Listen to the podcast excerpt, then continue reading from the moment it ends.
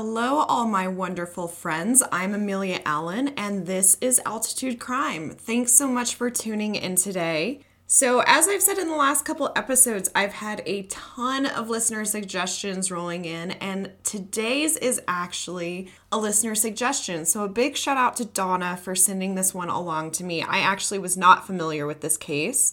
And here's a little fun fact about me cults and like cult culture, I guess, kind of totally freaks me out. And you might not really think of Colorado when you think of cults, but we do have quite a few that operate out of the state. The case we are covering today involves a cult that operated out of Norwood, Colorado. And it's not some big, you know, name that you've heard of, but it's definitely a cult faction. So, without further ado, thank you again, Donna, for this case suggestion, and let's get into it.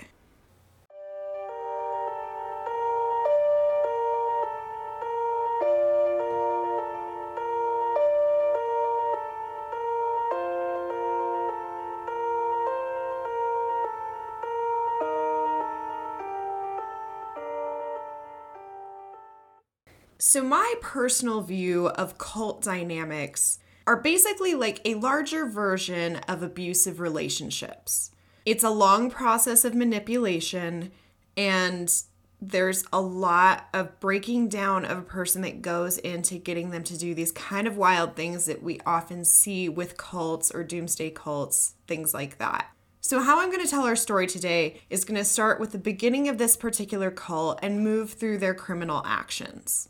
There's a lot to cover here, so I hope I am doing things as concisely and in a way that makes as much sense as possible. So, our cult leader in this story is actually a woman, and her name was Madani Ceus, and she hailed from Haiti. Another one of her followers was actually her, which this is a conflicting report out there, either partner or husband, who was also from Haiti, and his name was Ashford Archer. So the group really starts with these two.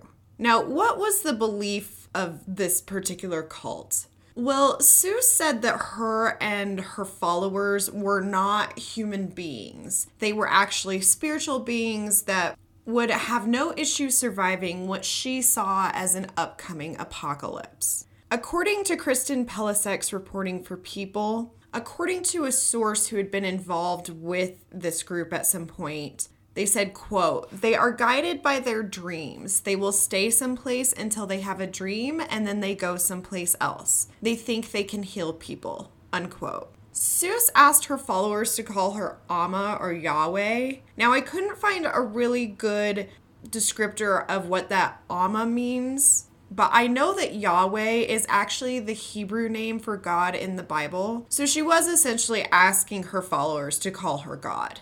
Ceus and Archer started to gain followers around 2015. In the spring of 2015, Ika Eden joined the group. She actually, her daughter recalls coming home from school one day and Eden just like destroyed their phones, burned all their photos, burned their driver's licenses and ID cards, and just like was done with the quote unquote normal world. And then Eden moved into an apartment with Archer and Ceus in North Carolina.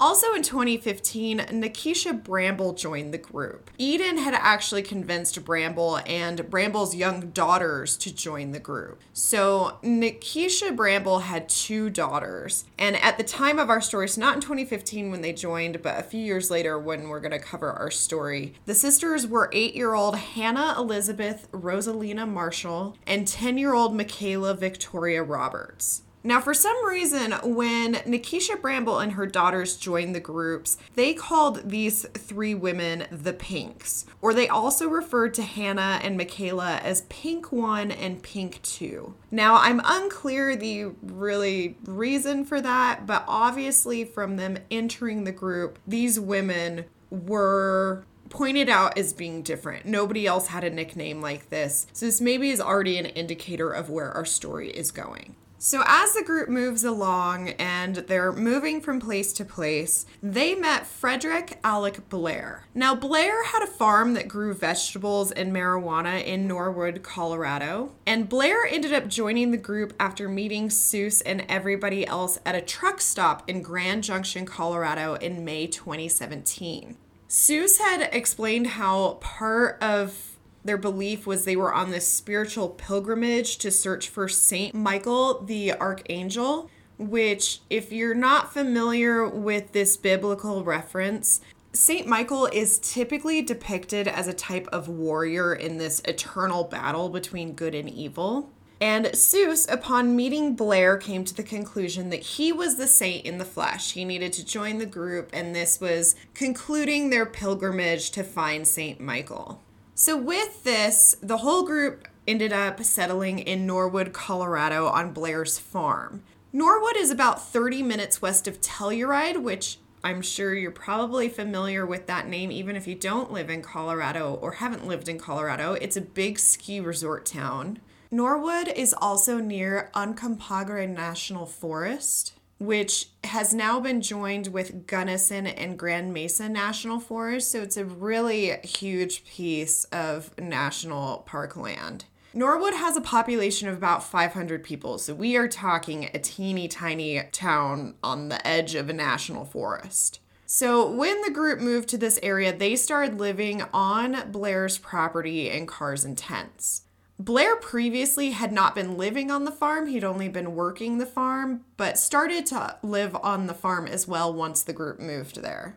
Once the group settled in Norwood, the faction between Ceus and her followers and the Pinks started to really crack. So, Hannah and Michaela were thought to be impure by Ceus and then, of course, by her followers.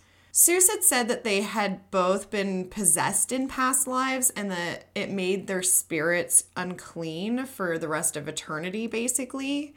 And Ceus even claimed that in Michaela's past life, she had been a harlot, and that put everyone's souls in danger that had been around her.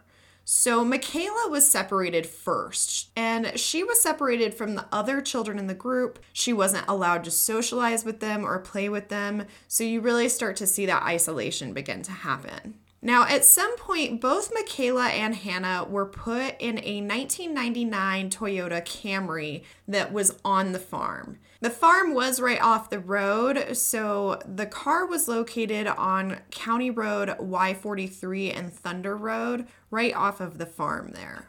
The car that they were put into uh, was actually under an alias of Ika Edens. She went by the alias Kara Sandalphon, and that's what the car was registered under. Now, not only were Michaela and Hannah isolated from everyone else by being put in the car, and no one was allowed to visit or interact with the girls, they also put no food and no water in the car with these two young girls. But Hannah and Michaela were not the only ones to be under Ceus's wrath. Blair, and I'm assuming the rest of her followers, believed that Ceus had magical powers that she could use to control them.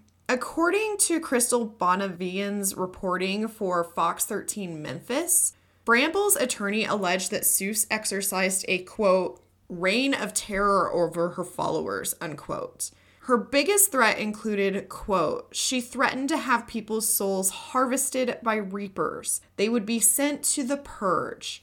They would become abominations or sent to abomination. She decided, more importantly, who could live and die. Unquote. As a part of this living or dying, Ceus was actually the one who prepared food for the group. And at times when food was low, she chose to not feed Bramble and some of the children. So it wasn't uncommon for Bramble and Blair to go to the local food pantry and get food for Bramble and for the children on the farm. Now, in the midst of all of this going on, Ceus had impressed to her followers that the August 21st, 2017 solar eclipse was the date of the apocalypse. She thought this apocalypse would move them from where they were on Earth to another spiritual realm.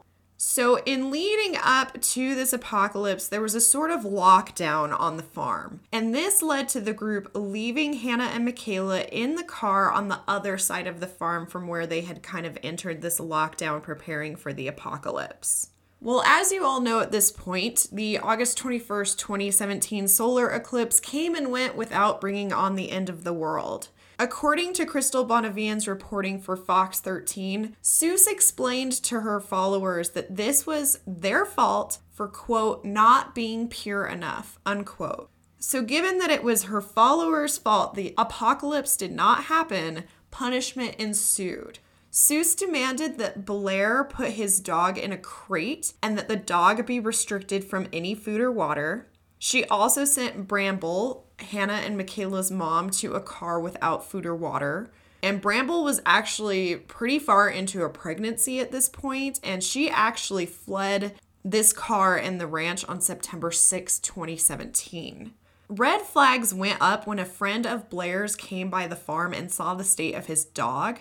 So the friend called Blair's mom, who called his father, and this is when things really get rolling on investigators and the public knowing what's going on at the ranch. Blair's father, Franklin Fletcher, came to the farm, and Blair basically confessed to knowing about there being two dead girls in a car on his own property. Blair's father then notified the police immediately, but while he was on the property, he approached this vehicle to take a picture of the license plate, which congratulations to Franklin Fletcher. This was a, a, great thought because this group easily could have moved this car in the time between him coming and the authorities coming. So this was great foresight on his part. It didn't end up having to be used, but it was a great thought. So he took a picture of the license plate on the car and he noticed there was a tarp over the car and there were flies, but specifically, there were blowflies. Now, if you're familiar with hiking and seeing carcasses or any kind of slaughter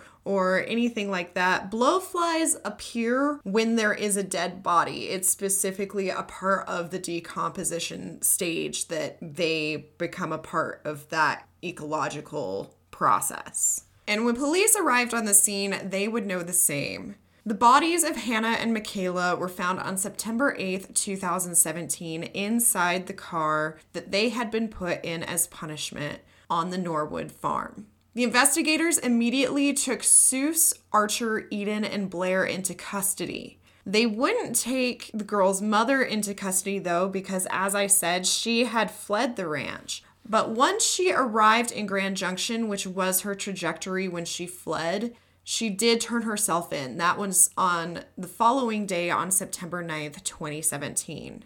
Ceus also had her own two children that lived on the ranch, and these children were taken in by Child Protective Services when the investigation began.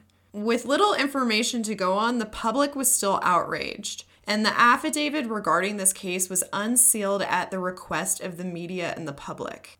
We don't know exactly when the girls entered the car for the last time, but we do know that Michaela was probably sent to the car around July 20th, 2017, and Hannah could have been sent at the same time or at a time very close to that. But investigators did know that they had been dead in the vehicle for at least two weeks. This meant that they had perished sometime in mid August. Investigators would find out that on August 19th, Blair had had a dream about police coming to the farm and told Ceus about it.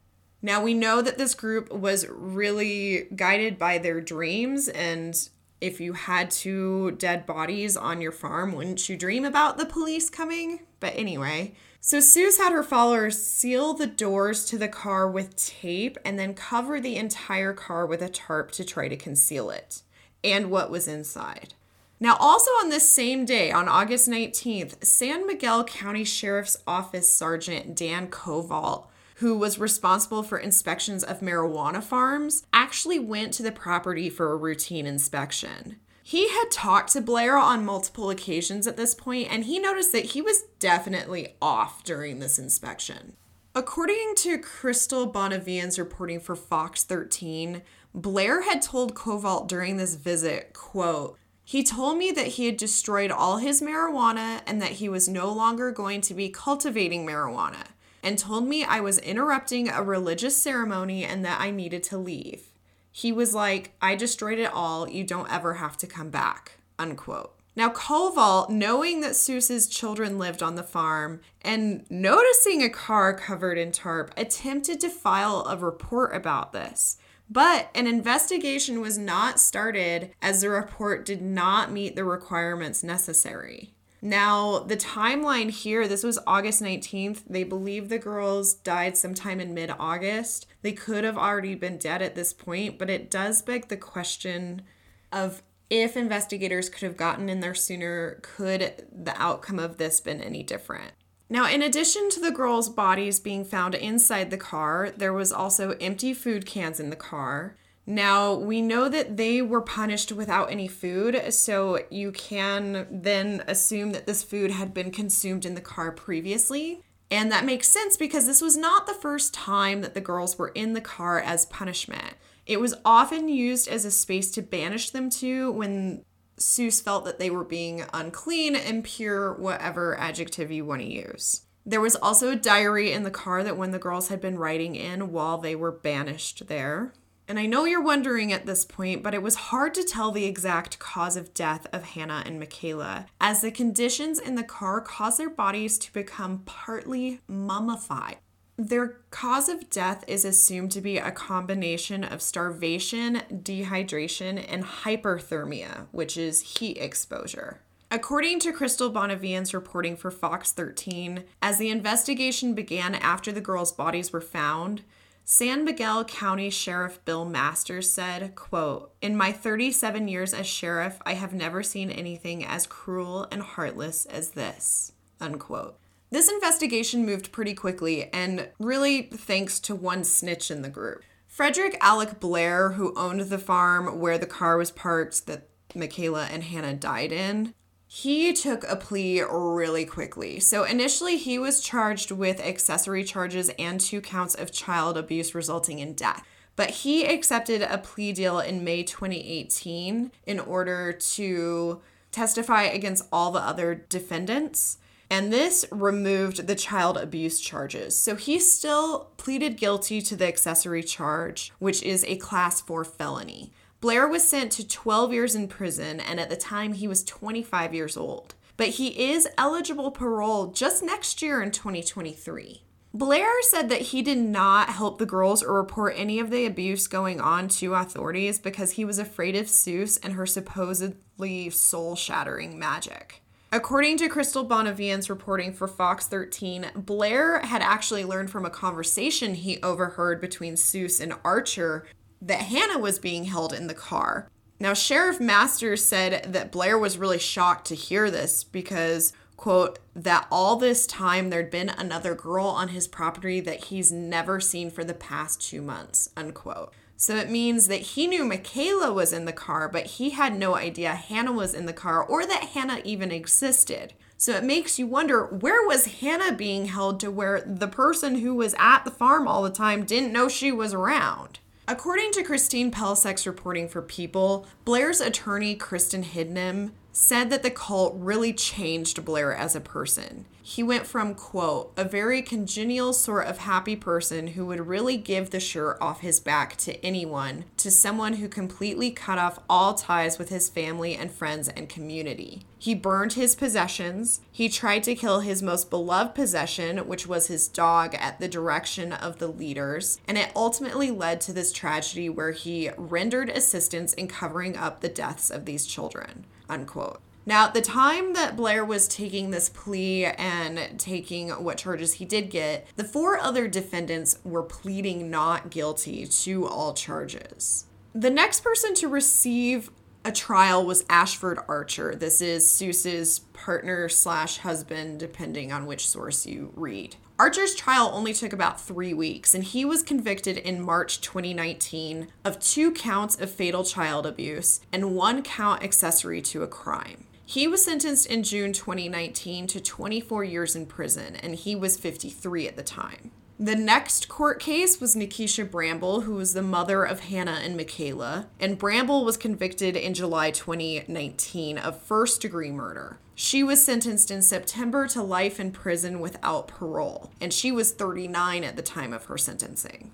Madani Ceus, who was the leader of the cult, was one of the last to be convicted. In February 2020, Ceus was acquitted of two first degree murder charges, but then she was later convicted on two counts of felony child abuse resulting in death. She was sentenced on June 19th, 2020, and she got two 32 year terms to be served consecutively. So she received a total of 64 years. She was 40 at the time of her sentencing.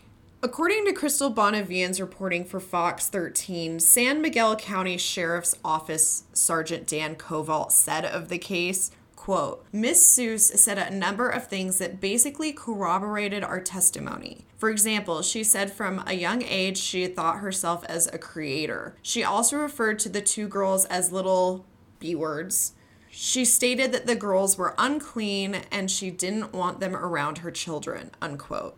Now, we will talk about her sentencing and trial a little bit more here in a couple minutes. But we did have one more defendant, and that was Ika Eden, and she hailed from Jamaica.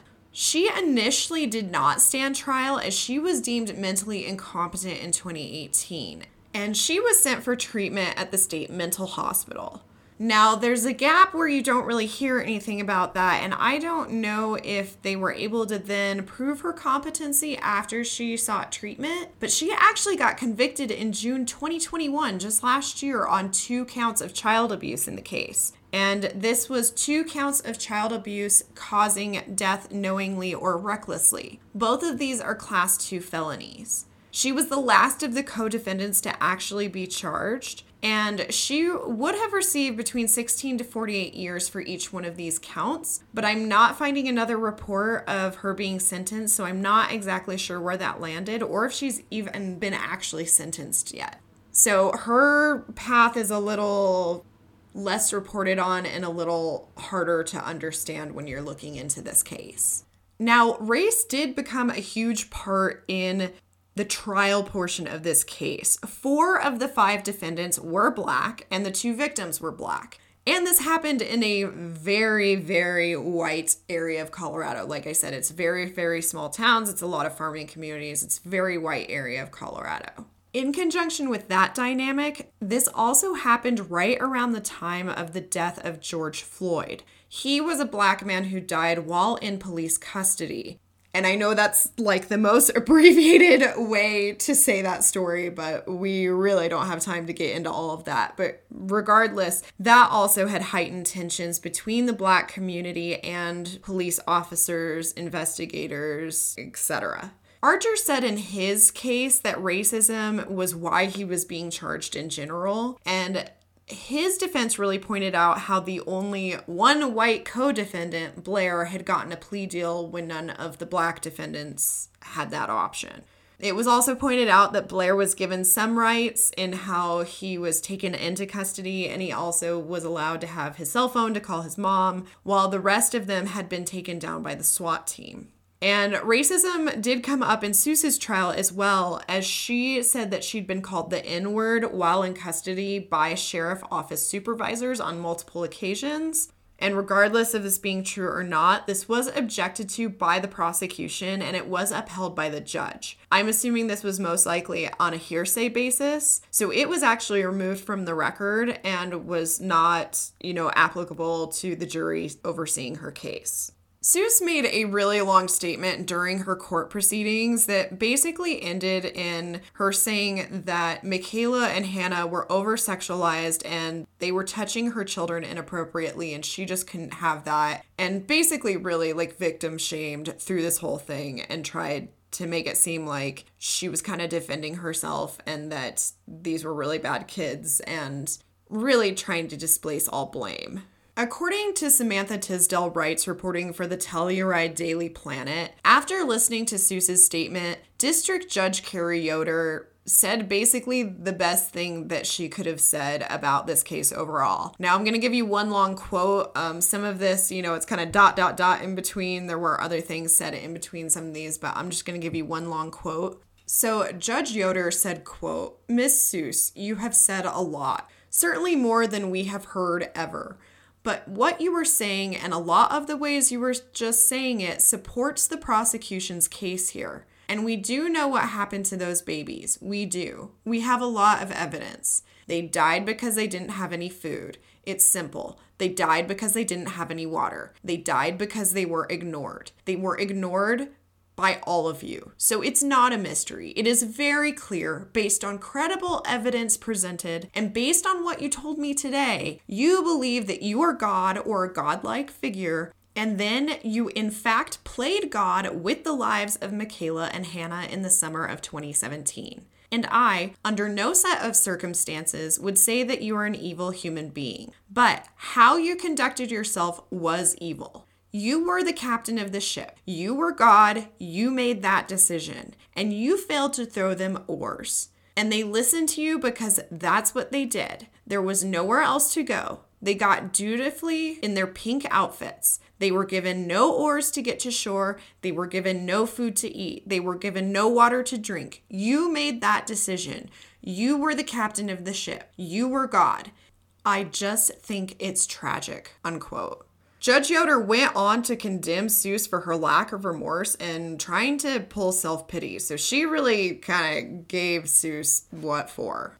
Okay, guys, so you know I have a lot of thoughts on this case, and I've peppered some in through this as I've talked about it, which I don't usually do, but otherwise I'd keep you here all day with my thoughts. So let's get into it. So, musing number one. This is part of why cult culture scares me, but I do find it very interesting because there is always an apocalypse. And you have to think that that gives a time frame to commit to abuse. Like I said, it's a long process to get people worked into this type of situation and it's it's a selection process too. People like this know the people to pick to be able to manipulate them, but by instituting that there's going to be an apocalypse, it really gives them the ability to say, "Well, you got you got to get in, you got to get out." Like it it makes people really commit probably much faster than if that timeline, quote unquote, was not there.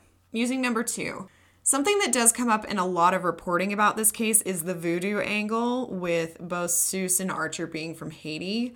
But even though she talks about kind of this magic and her being able to take souls and this and that, that didn't really scream voodoo to me. So I think that was a little bit more a manipulation of the media to kind of build some more intrigue there. Not really that you need more intrigue in this case because it's pretty terrible as is.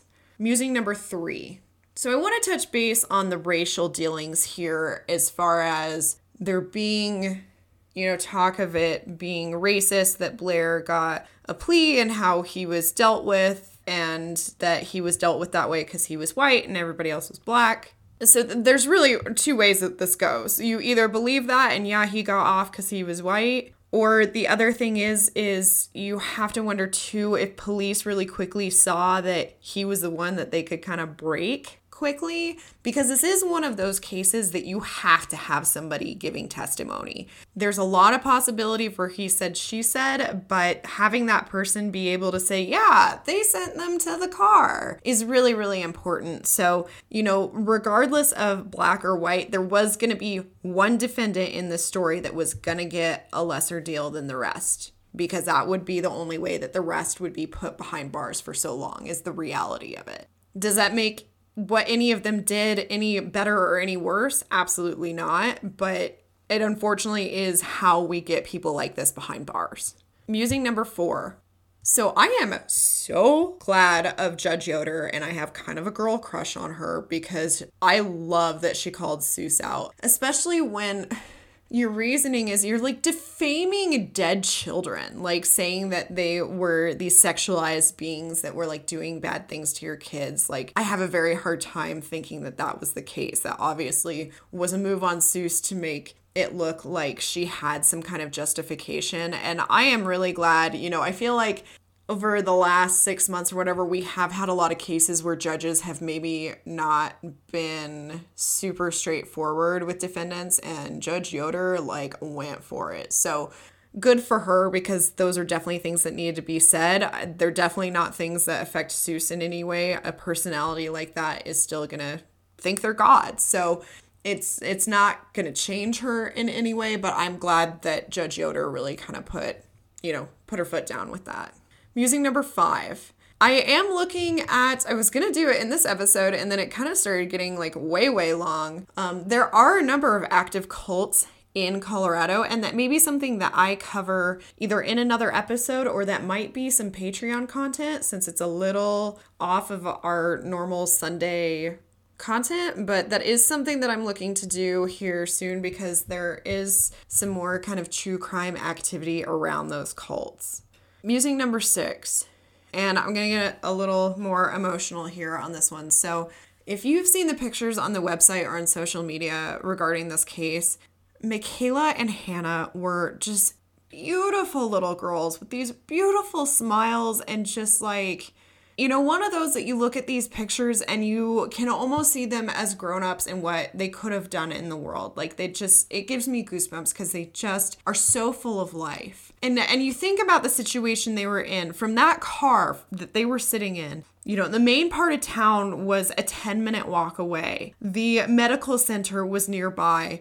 There was a parsonage at the food pantry. Like all of the services were there, but they were kept from them. And that's the the twofold to this story is it's not just cult activity, it's child abuse activity. And even in a home where a child is being abused by parents or some kind of adult in the household, it's not that the services are not available, it's that they are made no longer available. And that is the biggest travesty when a child is kept from growing up. That is absolutely the biggest tragedy in this case. And it is something that just like rips my heart out to think about that like there would have been so many people there that could have helped and nobody had an option. Oh, okay guys, so this one was uh like really off the wall. Thank you again, Donna, for this suggestion. I was not familiar with this case, so I'm glad that we got to cover it. I'm glad that we're telling Hannah and Michaela's story. So, again, please keep the suggestions coming. We've got like another two months of them rolling up. So, if you put in a suggestion recently, I promise they're coming. And please keep them coming because, like I said, I love to connect with you guys. I love to hear you know what you guys want to hear and I want to make sure I'm giving you the content you want. So please connect with me. You can find me on social media at Instagram at Altitude Crime Podcast and Facebook and Twitter at Altitude Crime. You can also get me via email. There is a contact us page on altitudecrime.com that's got a direct email to me. And as always, altitudecrime.com has source materials on the website for this particular episode and all of the others. And a new little thing, um, I had mentioned early on when I started the podcast, um, I do have other ventures. I do poetry. I am dabbling back into photography again. I did add on both the shop page and the About Us page. You'll see a new section that says more from Amelia Allen Enterprises. That is my overarching company. And that's actually got links to both my poetry and my photography print page on Etsy. So if you want to check those out, please do. I want to make those a little bit more available to you guys if you are interested in that. Well, thank you, thank you, thank you for spending part of your week with me. You know I love it, and I cannot wait to talk to you next week on Altitude Crime.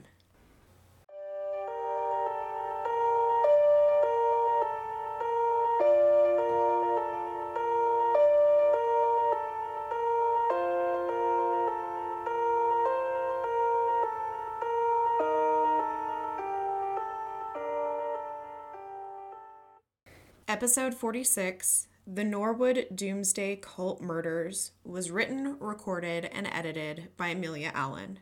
Music provided by Podbean.com.